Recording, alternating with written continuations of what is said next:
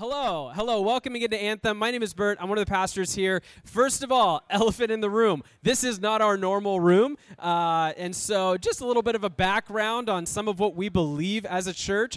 We do not believe the church is a building or an event, but a people gather together, and that a people can gather wherever to proclaim the name of Jesus, open up the text together, and learn from him. Uh, and then the other note is we obviously do not own a building, and so sometimes we get kicked out of our own room. And sometimes sometimes it happens really last minute, and sometimes we don't really know what to do, and sometimes you're out of town while you get that news, and are depending on other people to uh, makeshift a different room for our use. So seriously, well done to everyone who like pitched in and made that happen. If you are new or newish with us, this is not our normal room. Our normal room has significantly more natural light. Um, which is a nice thing. I feel like we're in a cave sometimes. But uh, the team did an amazing job making the space feels like home. If you are new or newish, we actually normally meet on the second floor, so it's less of a workout uh, to get, or less of like an eternal elevator ride up.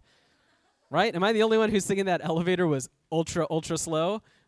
Yeah, I don't notice it floors one to two. I notice it from floors one to three. Anyway, so if you're with us again next week, we are one floor below, uh, but welcome again to Anthem. Uh, today is a little bit different. We have just been wrapping up our vision and value series where we take uh, the beginning of every single year and just reorient ourselves as a church around what God has called us to and how we're walking that out this year. And so last Sunday uh, was Vision Sunday, where we really got to unpack that in a really succinct way. We got to report on some of the amazing things that God has been doing in the life of our church. And we got to set the direction ahead. We really got to say, here's where we are going as a church. You are invited to come along with us. And where we ended kind of last week was really rallying around and continuing to press into this like multi year vision that we as a church are, are working and aiming towards. And that can be summed up in 110 1. And over the next few years, we wanted to make sure that that as we are growing, maturing as a church, and as new people are getting connected, we as a church are measuring the right things, uh, not necessarily measuring how many people show up to an event on Sunday or how much money is in the bank, but as we are moving the ball forward with the mission Jesus has given us, we want to make sure we are measuring and celebrating the kind of things the Bible measures and celebrates. And so for us, 110 1 is this multi year vision to celebrate and really move the ball forward with seeing 100 people baptized 10 community groups started in the city and to plant one church. And for us, as we are growing and continue kind of refining the direction that Jesus has taken us, we want to be measuring the right things as we are stepping into that. That's kind of over many years that we're stepping into that goal. But each year we kind of bring a, a, different shade to that. We bring a different layer to what it means to actually walk that out and, and attempt to accomplish these things that God has put before us. And so this year, uh, that can be summed up in one particular phrase that I was able to share with you guys last week. I'll share it again this year. And that phrase, really honing in and bringing into focus this year, the thing that determines what we do and what we do not do and the decisions we make or do not make, is this. We, this year, are aiming to become become a growing community, uh, growing to become resilient disciples who are faithful in the face of cultural coercion and who live a vibrant life in the Spirit. It is not the most like succinct phrase you've ever seen, probably, um, but for us, each individual piece of that is really important to us to become, to be growing into a community of, of resilient disciples who are faithful in the face of cultural coercion and who live a vibrant life in the Spirit. We believe that as we are moving forward this year, it's pressing into this that will help us accomplish what God has for us in 2020. And so, really, the last component of our Vision Value series, before we kick into something new next week, is really huddling around Alpha. You guys have a bunch of stuff on your seat that I will explain in due time. Uh, but for us, we actually want to orient ourselves as a church to be outsider focused. I want to take you to the text first. Matthew chapter 18. If you have a Bible, go ahead and turn to Matthew chapter 18. If you have a Bible app on your phone, you can look there as well. Uh, I always recommend having a Bible with you because you never know when I just might be making stuff up. So the way you can test me is see if I'm reading the same scripture that you are reading. Uh, but go to Matthew chapter 18. This is a parable or a teaching from Jesus, and it lets us in on his heartbeat for the lost, those who do not yet know him. In Matthew 18, picking up in verse 12, 13 and 14. This will be the anchor for our morning together. Jesus said, What do you think? If a man has a hundred sheep and one of them has gone astray, does he not leave the 99 on the mountains and go in search of the one that went astray? And if he finds it, truly, I say to you, he rejoices over it more than over the 99 that never went astray. So it is not the will of my Father who is in heaven that one of these little ones should perish what we see in this snapshot of Jesus' life and a teaching from Jesus is that Jesus was disproportionately caring and concerned with those who were not yet a part of his family. That's the like one sentence summary of this story. Jesus was and is disproportionately concerned with those who are not yet a part of his family. Now, this story here, none of you are, are shepherds in the room, most likely. None of you have flocks or sheep. Uh, Santa Paula people, you guys have land. Does anyone have any livestock on that land? Not yet. Okay. There's still time. Anyway, but if you are a shepherd, if you have flock, if you have livestock, this moment, this example from Jesus would have provoked kind of like chuckles or an outright no to his question, where he says, If a man has a hundred sheep and one of them has gone astray, does he not leave the 99 in the mountain, go searching for the one? The correct answer is no, you do not do that. You are more concerned with the 99 you have, you cut your losses and move on. 99% rate is still pretty good. So if you're hearing Jesus in first century Palestine as he's teaching this story, your reaction is, no, you don't do that. That's weird. That's, that's, that's bad stewardship. That's not, wi- that's not wise. That's not good wisdom. You're a bad shepherd if you do that. And Jesus is intentionally flipping something that would have been very common on its head to reveal and show to us that no, no, no, the kingdom of God works quite a bit differently. The kingdom of God is an upside down kingdom where the, the values of this world, the economics of this world, are flipped on its head. And Jesus says, In my kingdom, I am disproportionately concerned with the ones who are lost, who have wandered away, who do not yet know me. I'm less concerned with the 99 than one who wanders. There's even more rejoicing over the one who wanders that is brought back into the family than the 99 who remained. This is a foundational text for how we think about our mission in the city, for how we think about why we exist as a church. Because if it's good enough for Jesus, it's good enough for us. We too want to be disproportionately concerned with those who are far from God.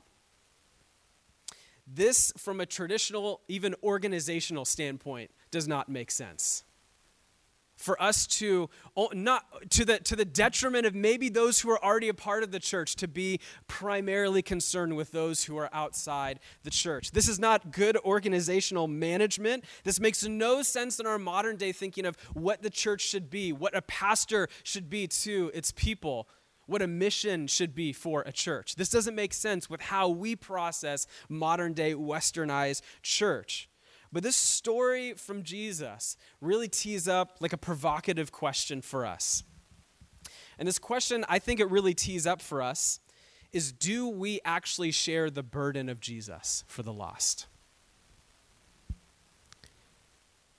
Do I actually share the burden of Jesus for the lost. If today you do not yet know Jesus, know if from anything we're going to talk about over the next few minutes, like he genuinely loves you and cares for you and wants to see redemption and wholeness brought to your life. If you already know Jesus, do you share his burden for those who do not yet know Jesus?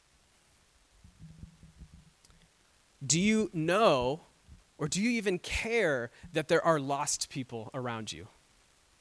In your workplace, in your neighborhood, in your family? Like, do you genuinely believe that you have been rescued out of darkness and brought into the kingdom of Jesus, and there are still people living in darkness? Do you believe that you were lo- once lost and now you are found in Him, and there are others who are lost all around you?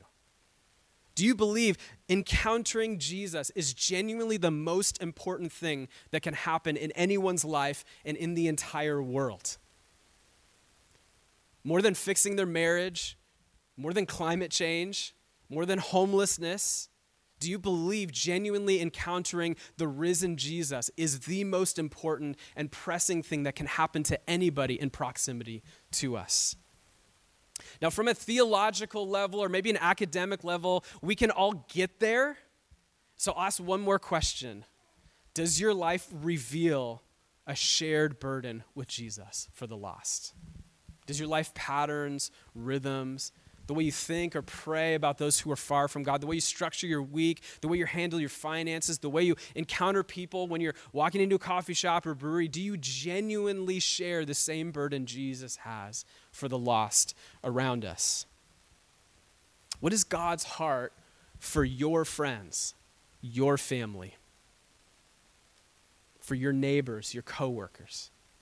What is God's heart for them? How aligned is your heart with God's heart?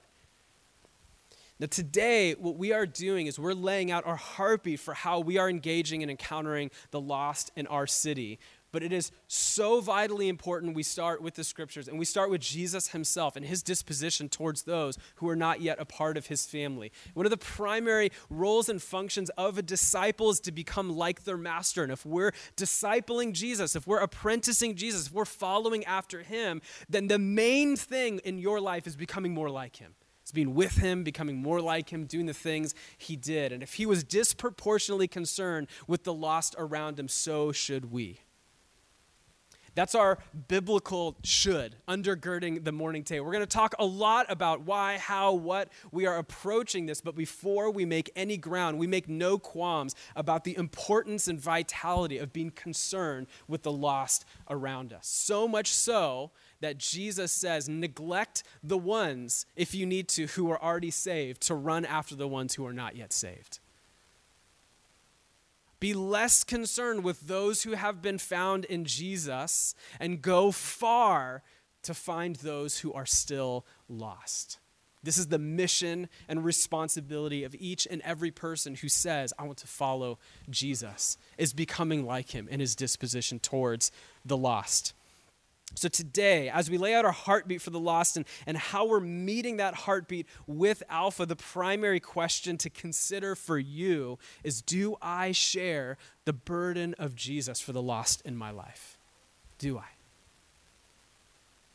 Because one of two things will happen is if you do, no one's perfect, but if you do, I say, I, share, I want to grow in that burden, I'm, I'm following Jesus in that, then the things we're about to go through are going to start clicking and saying, if you're, if you're part of this church and this is how we're engaging the lost around us, and you, I, I am concerned with the lost, then I'm saying, okay, yes, I'm doing whatever it takes to at least give them the opportunity to meet and encounter the risen Jesus. And if that question, if your answer to that question is, is no, I don't care, I don't know, I don't share, share the same burden of Jesus for the lost in my life, then the next like half an hour will not make any sense to you. It will not make any sense to you why would put so much time, money, energy, effort, manpower towards reaching the lost if you don't actually share Christ's concern for the lost. And so I want to help you succeed for the next half hour or so. Take a moment, take a just a heartbeat moment and ask yourself that question. Do I share the burden of Jesus for the lost around me? And if so, ask Holy Spirit, how would you have me do that in my life?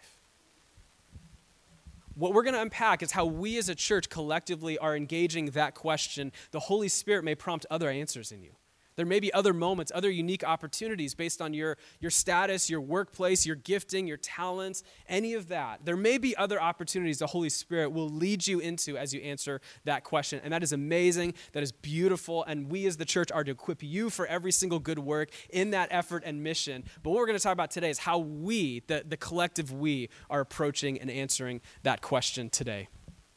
One of the primary ways we respond to Jesus and thus our burden for the lost is with Alpha is something we do about two to three times a year. Now, what I'm going to do is I'm going to unpack what it is that we're doing, uh, just to give everyone like a top level cursory understanding of what it is we mean when we say we do alpha. And then I'm going to unpack why we do it, why we use this tool at our disposal, and why it's actually important for we as a church to engage in that together. And then, thirdly, I'm going to unpack a little bit of how we're approaching it this year. That's the plan. What?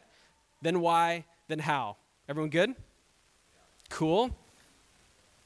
This room kills energy. You have to help me out so much more. In the downstairs room, we got bouncy dining room floors and uh, hardwood floors and like windows and noise coming in from the street. And I just feel like I'm talking into a pillow right now. So help help me out. Thank you. Thank you. Thank you. Help me out. Okay. So, Alpha. Alpha is a series of dinner conversations that run over eight weeks uh, that explore life, spirituality, and faith in a fun, non judgmental, and open environment. Alpha creates a space where people are invited to explore the Christian faith, an environment that is pressure free and respectful. Everybody is welcome, particularly those who are skeptical or curious or cautious or questioning or deconstructing their faith. This is designed for people who are seeking, searching far from God to encounter Jesus, and it's designed for people who already know Jesus to help create an environment where people can explore faith. Now, I'm going to run through a few different practicals, uh, but we're going to watch a video that's going to do what I can do in 10 minutes in about a minute and a half. So you're welcome, and then watch the screens. Yeah, exactly.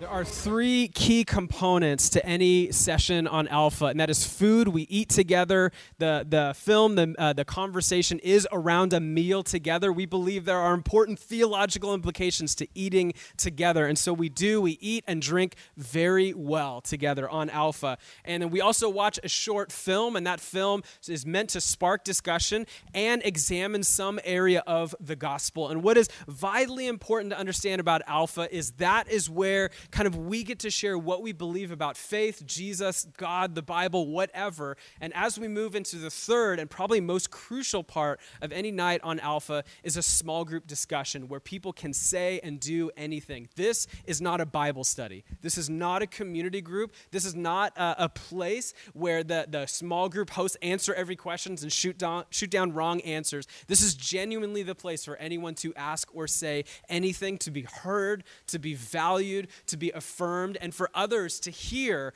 where people are coming from as it relates to their spirituality. And so, to put a little bit more meat on the bones, this is what a typical night at Alpha will look like. Uh, and so, if you are part of the Alpha team, there's a bit of uh, a discipleship that happens, a bit of training that we'll do each and every week to just kind of help engage what we're going to be doing that night.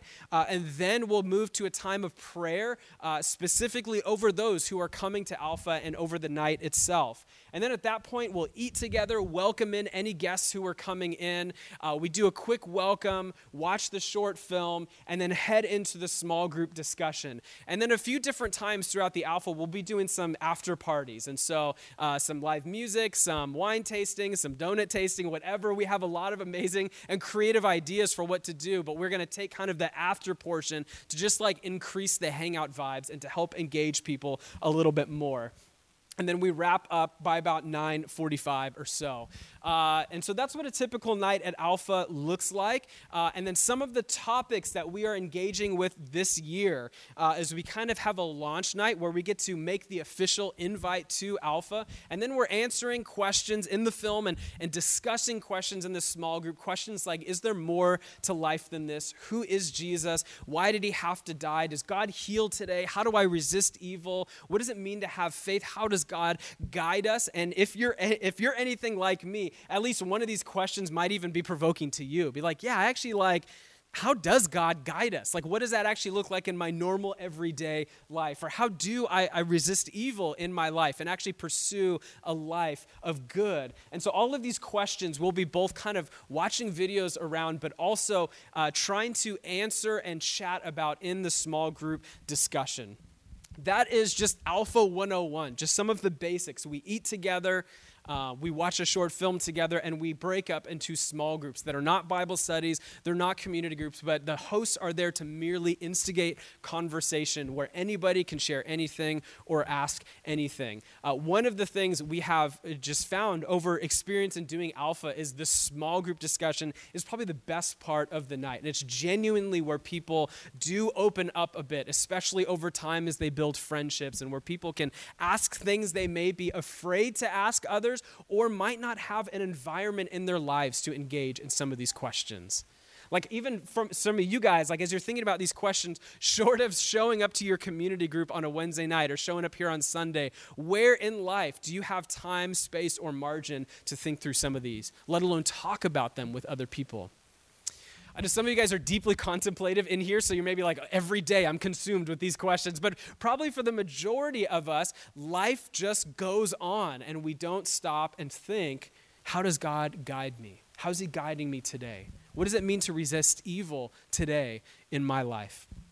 And so that is a snapshot of Alpha.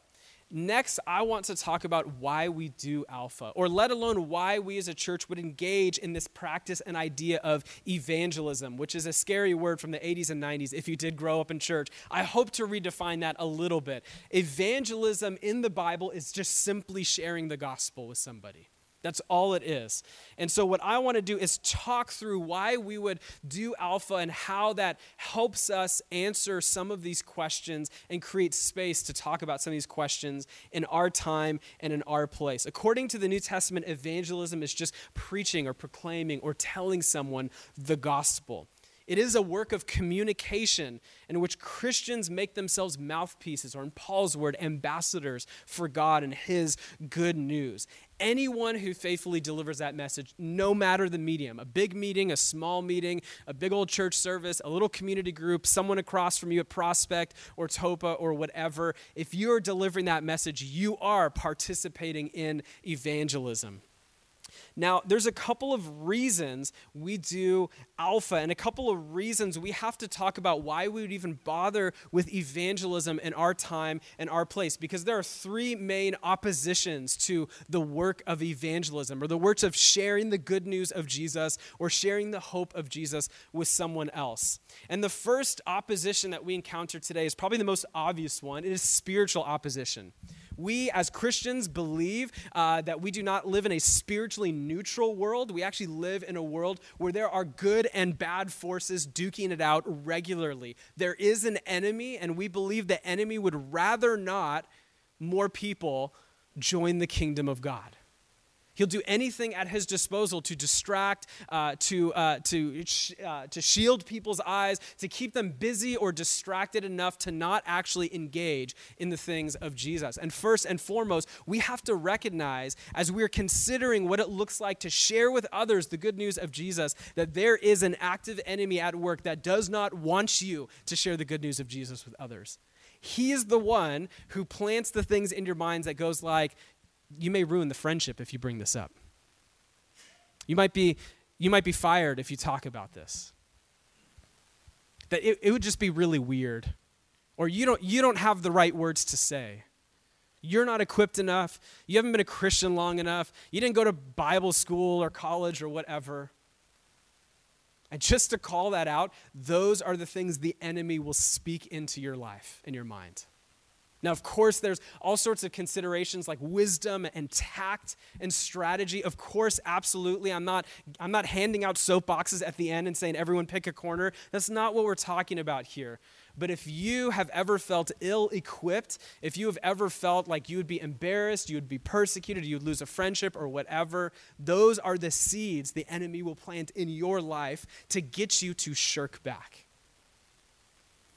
And the writer of Hebrews says we're part of a kingdom that cannot be shaken. So we don't have to fear that. We don't have to believe those lies. First, there is spiritual opposition to the work of evangelism. But probably more pressing for a lot of us is there is cultural opposition to evangelism. There's cultural opposition from walking in this spiritual practice. And over the years, uh, we would probably we have seen our culture move in a direction of postmodernism and there's a whole 45 minute lecture i can give on how that happened i'm not going to give that today but simply to say we are in that time right now of postmodernism. And so that means a few different things. It means that most people have moved from objective truth to self opinion as the highest authority. So whatever you believe no matter what it is is right and it is authoritative for your life we have moved from authority to autonomy. I, you're not my boss. You can't judge me. I don't want to be controlled. Our aversion to institution, our aversion to community stems from the move from authority in our lives to autonomy. I think, therefore, I am. And that it's penetrated its way into the church. and from evidence to experience. It doesn't matter what is true, that has not been my experience. Some of the defining factors of postmodernism and what that translates to in the Christian world or in this spiritual world is we are also now in a time and a place where our culture is moving to a post Christian culture, which means Christians in the West have moved from a majority to a minority of people. So, where everyone sort of checked the box Christian maybe 20 or 50 or even 100 years ago, Christians are now in the minority. Christians have moved from the center of culture to the fringe. So no longer are Christian ideals and morality at the center of human life, but they're now on the fringe, and Christians are now seen as bigoted or intolerant or closed minded. And Christians have moved from being respected to disrespected and maybe even hated in some cultures or in some cities.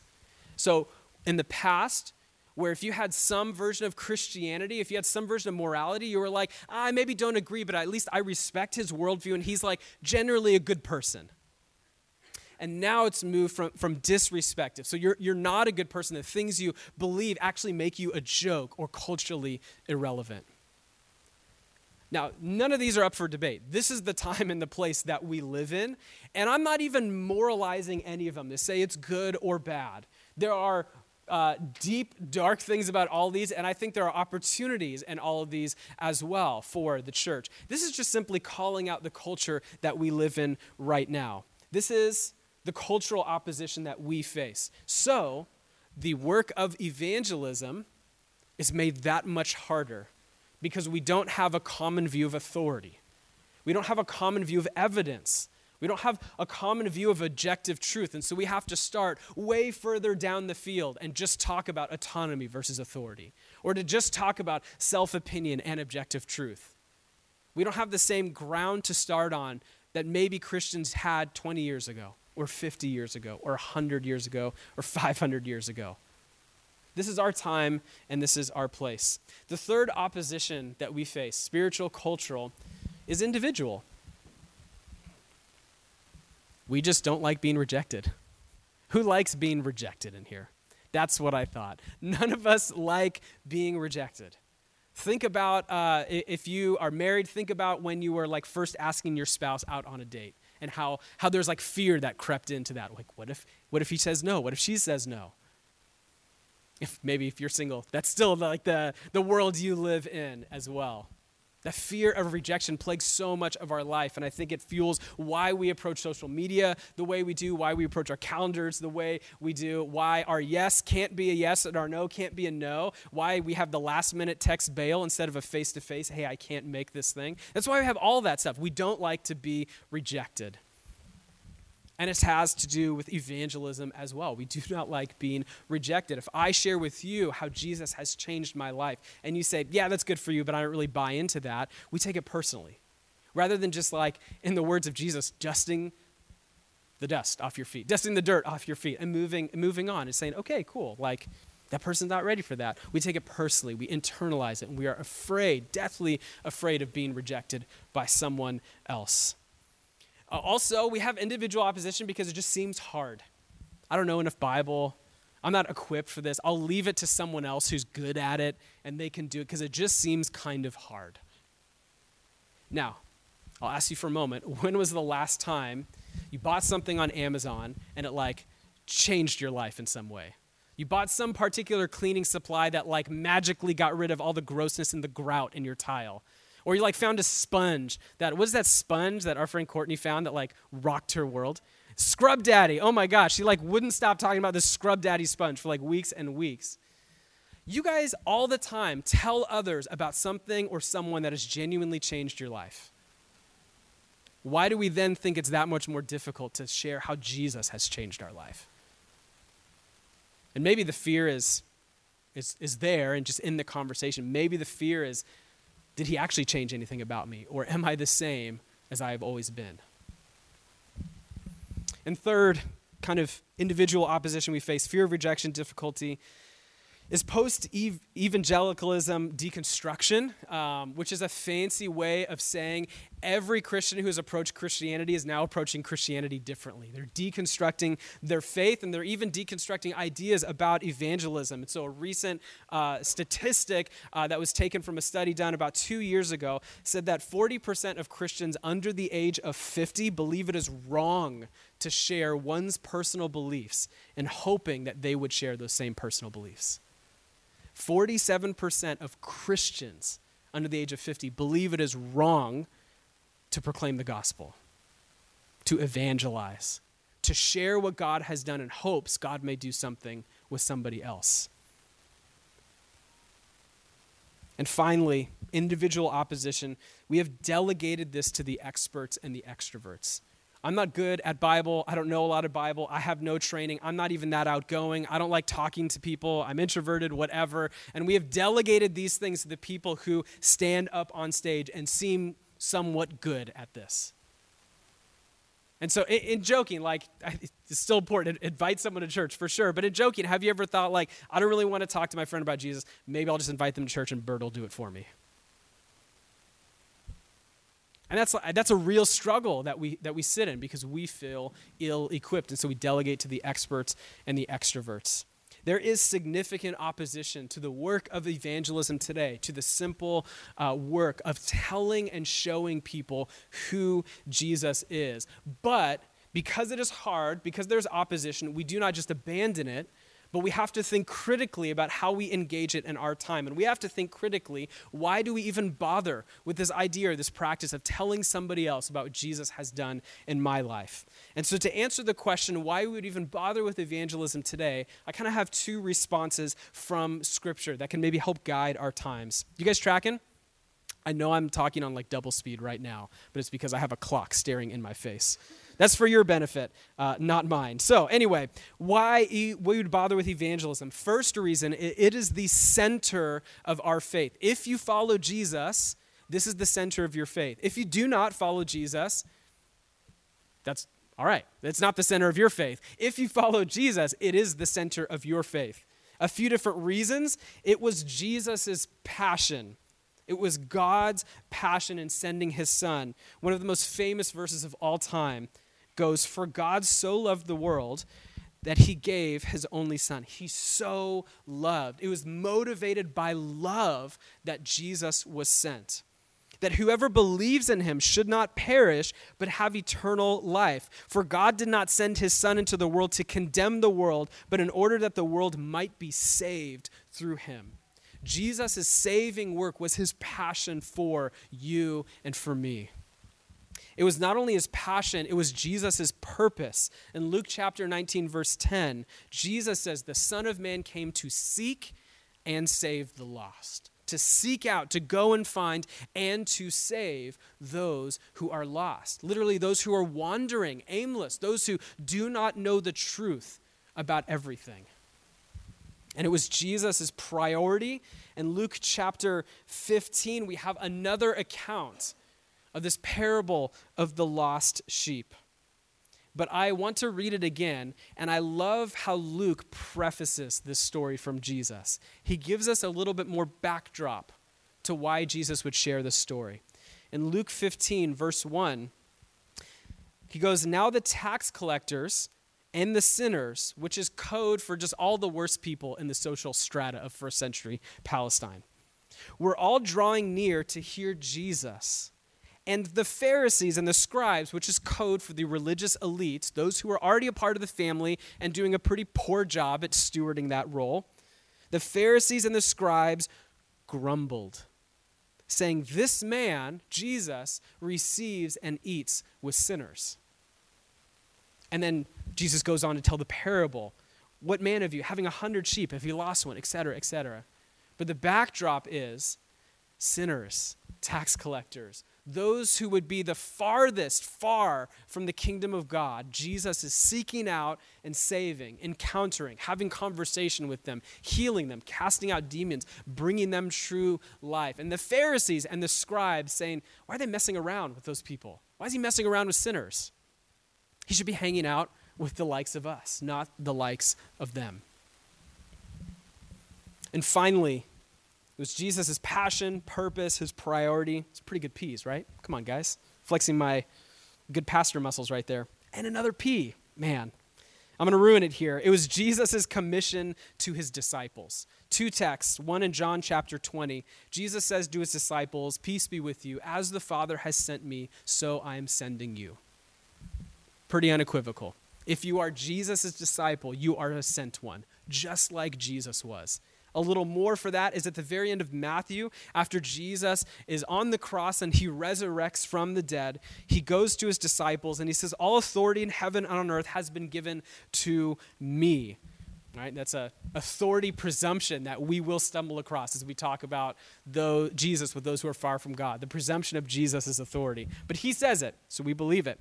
All authority in heaven and on earth has been given to me. Go, therefore, and make disciples of all nations, baptizing them in the name of the Father and of the Son and of the Holy Spirit, teaching them to observe all that I have commanded you. And behold, I am with you always to the end of the age. He commissions his disciples to go do the work he was already doing make more disciples, teach them to obey. And I am with you always in this endeavor. So it is the center of our faith, and it is the loving thing to do. Telling others about who Jesus is and what he has done is the ultimate act of love for those who are lost in your life. It is better and more loving than anything you can possibly think of. As Christians, we believe the claim of Jesus is not on equal footing with every other idea. It's actually the most important thing that anybody on earth can grasp and grapple with.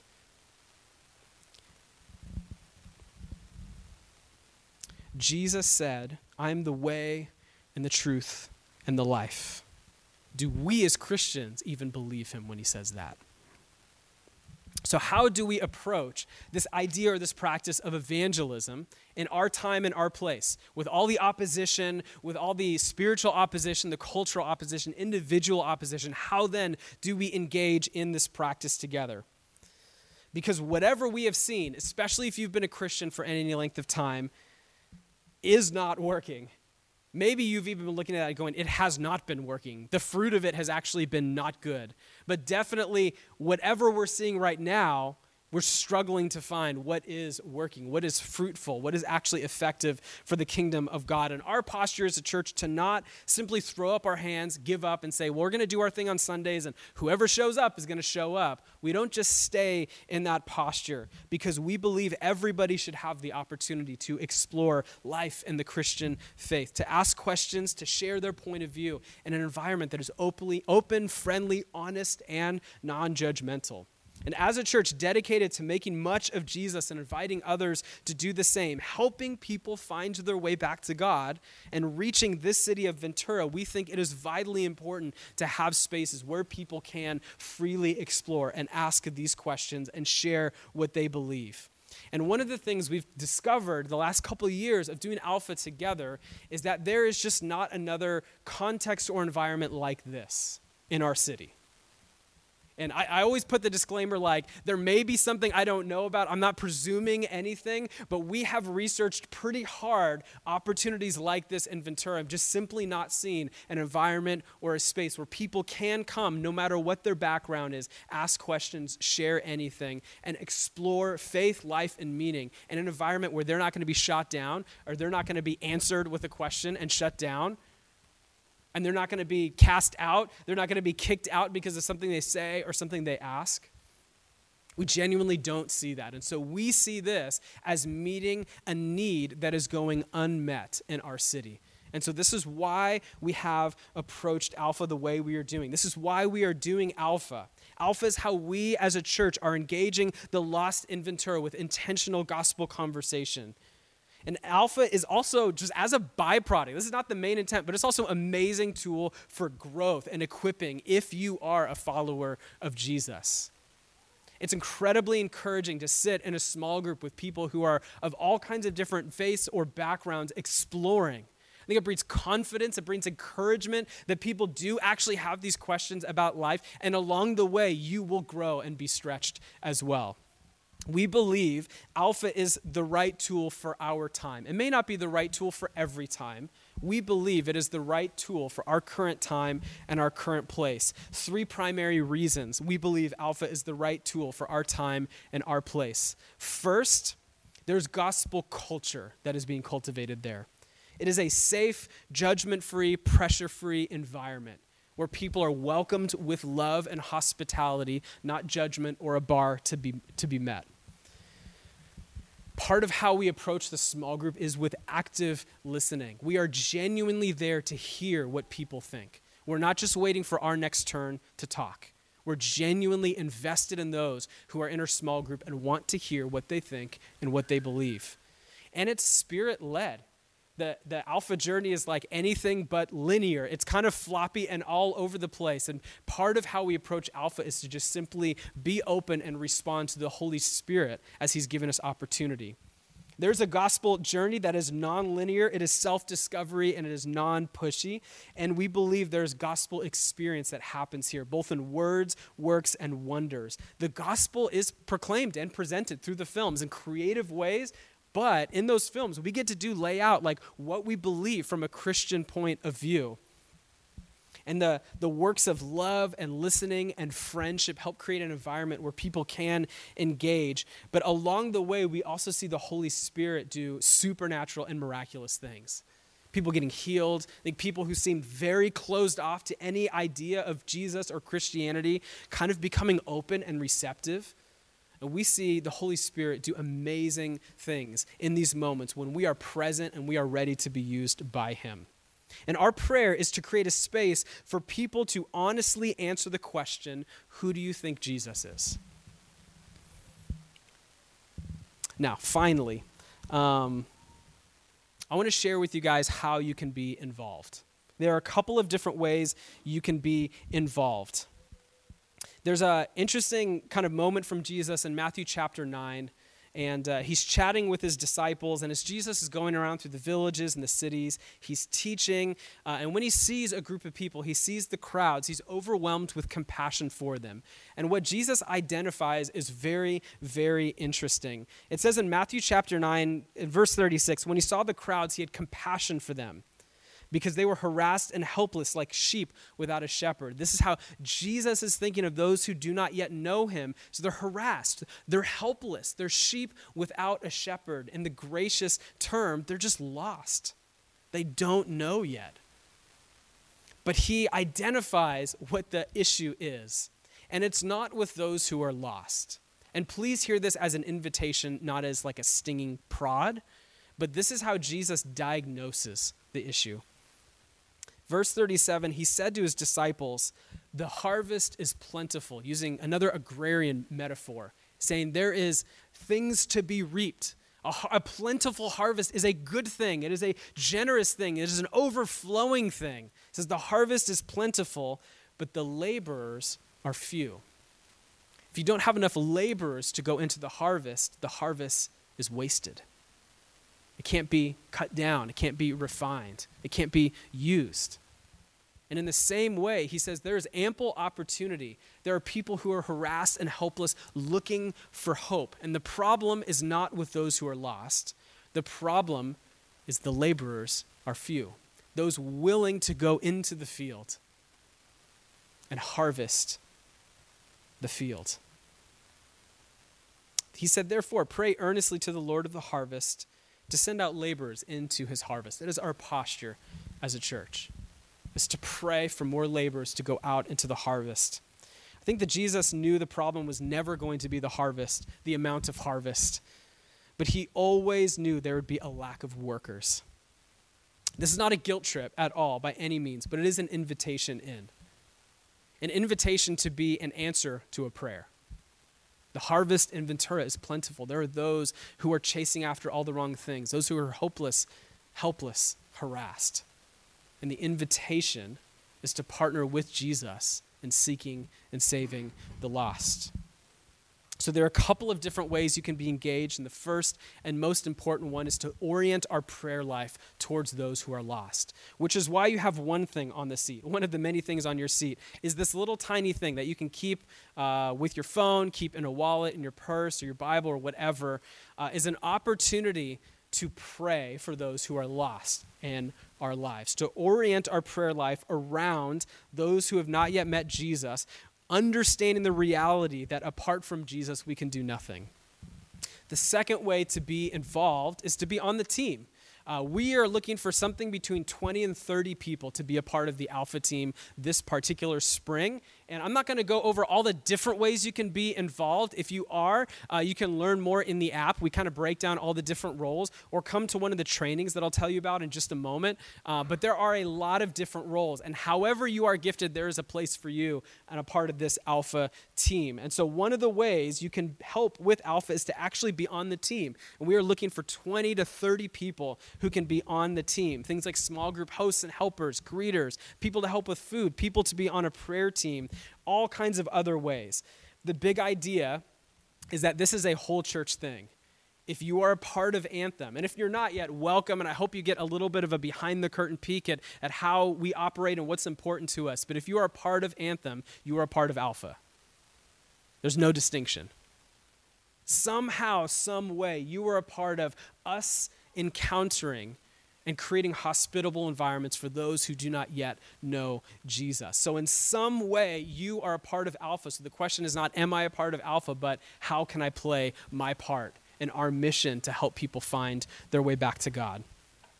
And so, to that effort, we have two identical trainings that are coming up. We may do a third if the need arises. And so, uh, we have two dates right now, but we may if we need to amend one of them or if we need to add in a third, we can respond to that need. But right off the bat, the two dates are next week. One is Sunday afternoon and one is Tuesday evening. Uh, they're identical, so pick one or the other. So if you're part of Laundry Love on Tuesday, come to the one on Sunday. Uh, if you can't come on Sunday, come to the one on Tuesday. And if we have overwhelming need, we'll schedule a third one at some point during the week. Um, but there'll be a training because we actually do some intentional training because one of the most dangerous parts of Alpha is Christians. I'm serious. One of the most dangerous parts to Alpha is treating this like a Bible study and just thinking everyone in the room is exactly where you're at. And so we actually unpack some of how we approach Alpha, particularly in the small group, to cultivate and create an environment that is hospitable to those of any faith background or someone who's searching to any capacity. And so we actually train you to be. Uh, a regular human for those nights. So that's helpful. The final way uh, that we that you can be involved is, of course, inviting people to Alpha. Um, there's a whole lot I can say on that, um, but particularly uh, what we are doing, we're experimenting this year, is we are kicking off Alpha with a launch night, and a launch night that is not a typical night. So we're still going to have food, but it doesn't have the small group, it doesn't have one of the films. And this launch night that's happening on March 10th, we're actually partnering up with Tender Life Maternity Home, and we're going to raise some money for them. We're going to let them share some stories and help grow some awareness for an amazing thing that is happening in the city. And so, basically, our premise for that night is we want to say to everyone in the room, we want to tell you about two amazing things that are happening in our city. One is Alpha, and one is Tender Life Maternity Home. And here's how you can be a part of each one of those. And so we're going to have amazing booze. Uh, we're going to have great food. We're going to have some epic music. We're going to have. It's going to be a fun party that night. But it is a launch night where we can throw some love, money, and attention on an amazing nonprofit here in the city that helps transition pregnant women that are homeless into stability and out of homelessness. Um, but it's also an opportunity where we can invite people to the next eight weeks of Alpha. And so as you are thinking through your invite, especially if the eight week course feels like a big invite or a big ask, is simply make a point to invite them to the launch night. Next week, we'll have invite like postcards for the launch night that you can actually hand out and invite people to. Um, but that is going to be the big night we are, we are aiming for together uh, to have them there at our launch night. And our launch night, our goal is to have at least 60 people in the room for our launch night. So we're putting that out there. Like, uh, that's our goal. We're going to orient the night around 60 plus people. And so we are really depending on each and every one of us uh, to bring someone, to invite someone to share this good thing that is happening. And once again, that's the opportunity where we get to share the invite for Alpha, the eight week course, so you don't have to, but also where we get to throw some love and spotlight onto Tender Life Maternity Home and kind of do a joint event there together. Okay that's that. I want to wrap up what I'm talking about so I can give you guys to engage in a couple of different ways. Um, trying to decide what to keep on the fly here. Sometimes this happens. Sometimes I say it out loud. Sometimes you guys don't even know that I'm slashing left and right. Go to Ephesians chapter 2. Go to Ephesians chapter 2. Ephesians chapter 2, we all have those texts in us, if you read the Bible, that maybe stick with you, that resonate to you, that just become core to your faith. For me, this is one of them. Ephesians chapter 2, in verse 1. Jesus was disproportionately concerned with those who are not a part of his family, and at one point, that was you. Ephesians chapter 2, verse 1. And you were dead in the trespasses and sins. He's writing to Christians, by the way, that are in a great church, that seem like maybe everything's okay. He says, You were dead in your trespasses and sin, in which you once walked, following the course of this world, following the culture around you, following the prince of the power of the air, the spirit that is now at work in the sons of disobedience, among whom we all once lived in the passions of our flesh carrying out the desires of the body and the mind, and who were by nature children of wrath, like the, the rest of mankind. Notice, you are following the culture of this world. You are following yourself, the passions of your own flesh, and you are following the enemy. Verse 4 But God, being rich in mercy, overabounding in mercy because of the great love with which he loved us. His driving motivation for us was love even when we were dead in our trespasses, made us alive together with Christ. By grace you have been saved, and raised us up with him, and seated us with him in the heavenly places in Christ Jesus, so that in the coming ages he might show the immeasurable riches of his grace and kindness toward us in Christ Jesus. For by grace you have been saved through faith this is not your own doing, it is the gift of God, not a result of work, so that no one may boast. For we are his workmanship, created in Christ Jesus for good works, which God prepared beforehand that we should walk in them. I love the partnership between God's work and our work. He saved you. And now, once you are saved, you are put to work. You have role, responsibility, you have mission. Are we grateful for the grace that has been extended to us? Would we want that same grace of Jesus extended to those who are lost in our life? I love the little one liner out of Hebrews chapter 12 that says, See to it that no one fails to obtain the grace of God. The grace that's been shown to you. You were once dead, Jesus is disproportionately concerned with those who are lost, and you were one of those people. Even if you grew up in church, there was a moment when you were in opposition to God, and there was a moment of reckoning where He saved you and He brought you into His family. Do we share Jesus' burden for you who were once lost, for those who are lost in our life? Do we actually share the burden of Jesus? And that will dictate how you respond this season in Alpha, and, but also just generally in your life. As you're feeling the Holy Spirit leading you towards conversation, leading you towards being on mission in your workplace, in your neighborhood, wherever. This will be the, the driving motivation. Are we grateful for the grace that's been extended to us? And do we share the burden of Jesus for those in your life and my life who are lost? So, a couple of things put a bow in our, in our morning so far. uh, we will do a little bit of a deeper dive of the mechanics of Alpha, what it looks like at our team's training um, that are coming up this next week. Um, but you have a few things on your chair. One of them I want to talk about before we go into this next thing.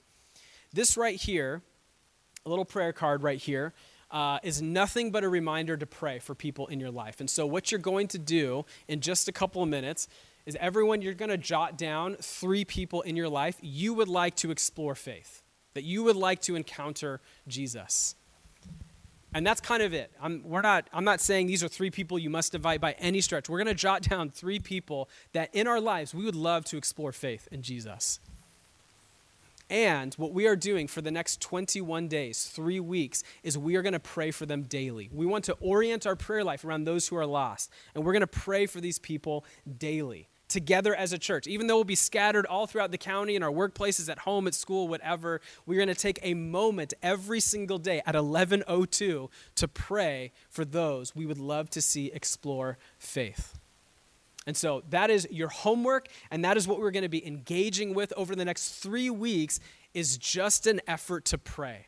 Baby steps, guys. We're going to start with baby steps. We're just going to orient our prayer life around those who are lost. And we're going to try doing this together for the next three weeks. It can be a one minute prayer if you want, it can be five minutes. Like, no prescription on what that has to look like. But once per day, we're going to orient our mind, our thought life, and our prayer life towards those who are lost in your life. Okay, the last thing we're going to do today is we're going to break up into a couple of groups. So don't move too far, but look around you right now and just kind of like huddle up with like five or seven people around you.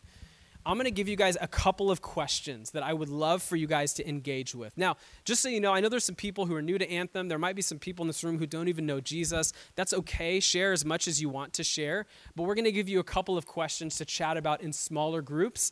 Uh, and then we're going to end with a little bit of worship and prayer to close out our morning. So just look around you, and we're going to take about five minutes to do this. So look around you, grab five to seven people, and just answer maybe one or two or all four of the questions. Share as much as you would like, uh, but let's take five minutes, and I'll call you back together in five minutes. So just look around you, don't move far. Five to seven people, be flexible, um, and just kind of like move around them and address. Uh, to send us out today, so go ahead and just stand where you are. If your chairs are kind of messed up, that's all right.